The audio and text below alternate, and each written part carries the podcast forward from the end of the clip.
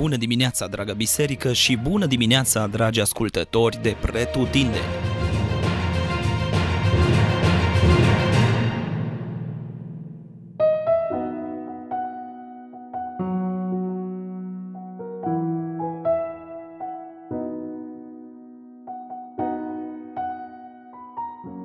Exodul, capitolul 34 O nouă întâlnire privată între Moise și Dumnezeu Moise urcă din nou pe munte în singurătate cu Domnul pentru 40 de zile și 40 de nopți, timp în care ni se spune că nu a mâncat și nu a băut nimic. Iar asta a fost desigur o intervenție supranaturală a lui Dumnezeu pentru că, deși corpul uman poate rezista până la 40 de zile fără hrană, totuși nu poate mai mult de 4 zile fără apă. Se pare însă că prezența lui Dumnezeu i-a ținut locului Moise și de hrană și de băutură. De aici putem desprinde o lecție bună pentru zilele noastre de post, de multe ori târâite chinuit până la apusul soarelui. Moise nu s-a dus pe munte gândindu-se oare, o, cum voi rezista? Pur și simplu, pentru el, prezența lui Dumnezeu a fost atât de copleșitoare încât a uitat și de mâncare. Și te întreb acum când a fost ultima zi de post în care prezența lui Dumnezeu să fi fost atât de copleșitoare pentru tine încât pur și simplu să nu-ți mai trebuiască mâncare sau pe de altă parte, câte zile de post abia ai aștepta să se termine pentru că uh, erai cu gândul la mâncare încă de dimineață. Da, postul este un act de închinare, o punere deoparte pentru a ne bucura de prezența lui Dumnezeu fără niciun impediment și pentru a-i auzi vocea cât mai clar. Dar revenind la începutul capitolului, iată-l pe Moise mergând pe munte pregătit cu tot ceea ce i-a poruncit Domnul. Domnul s-a coborât într-un nor, spune versetul 5, a stat acolo lângă el și a rostit numele Domnului sau a proclamat însemnătatea numelui Iahve. Dumnezeul care există prin sine, Dumnezeu etern, fără început și fără sfârșit. Acum lui Moise nu era străin acest fel de revelare a lui Dumnezeu care îi se prezentase astfel încă de la rugul aprins. De aceea, în consecință, Moise îi se închină îndată, spune acolo, cu fața la pământ.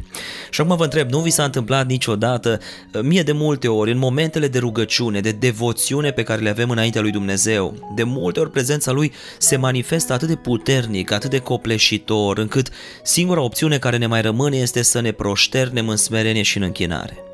Următorul pas este pocăința și a ne recunoaște dependența totală de El, așa cum face și Moise în versetul 9.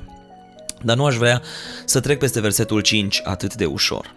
Ce frumos e felul în care înainte de orice Dumnezeu se revelează ca fiind eu sunt. Adică înainte de orice El este și pentru că El este toată rugăciunea și tot ceea ce urmează capătă sens.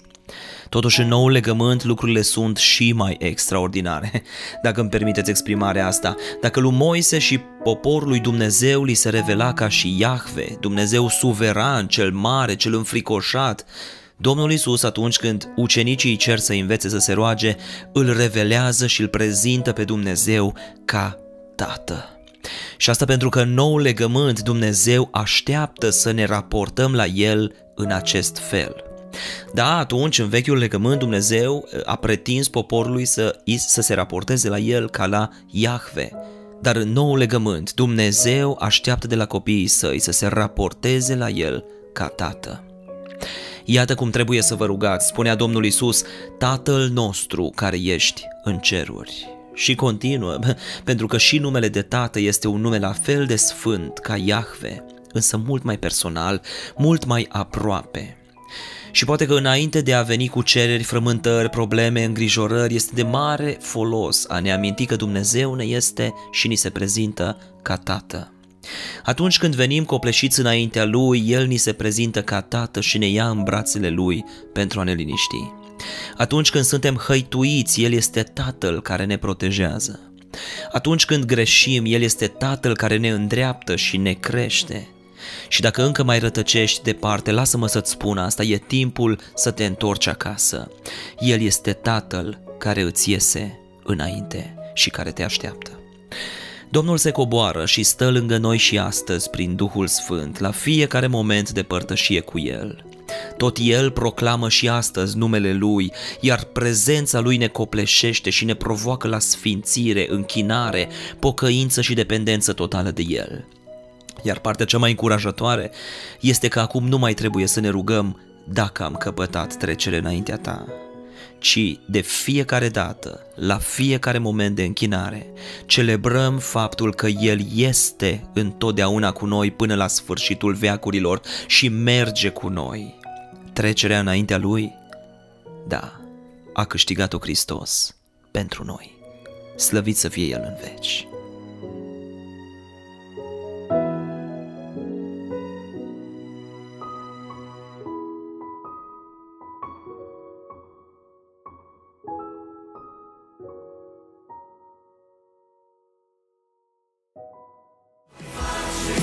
Ați ascultat Gândul de dimineață, devoțional audio oferit zilnic de Biserica Betania Dublin. Dacă v-a fost de folos și pentru a accesa mai multe resurse, vă așteptăm să ne vizitați pe platformele online. Dumnezeu să vă binecuvinteze! Lucru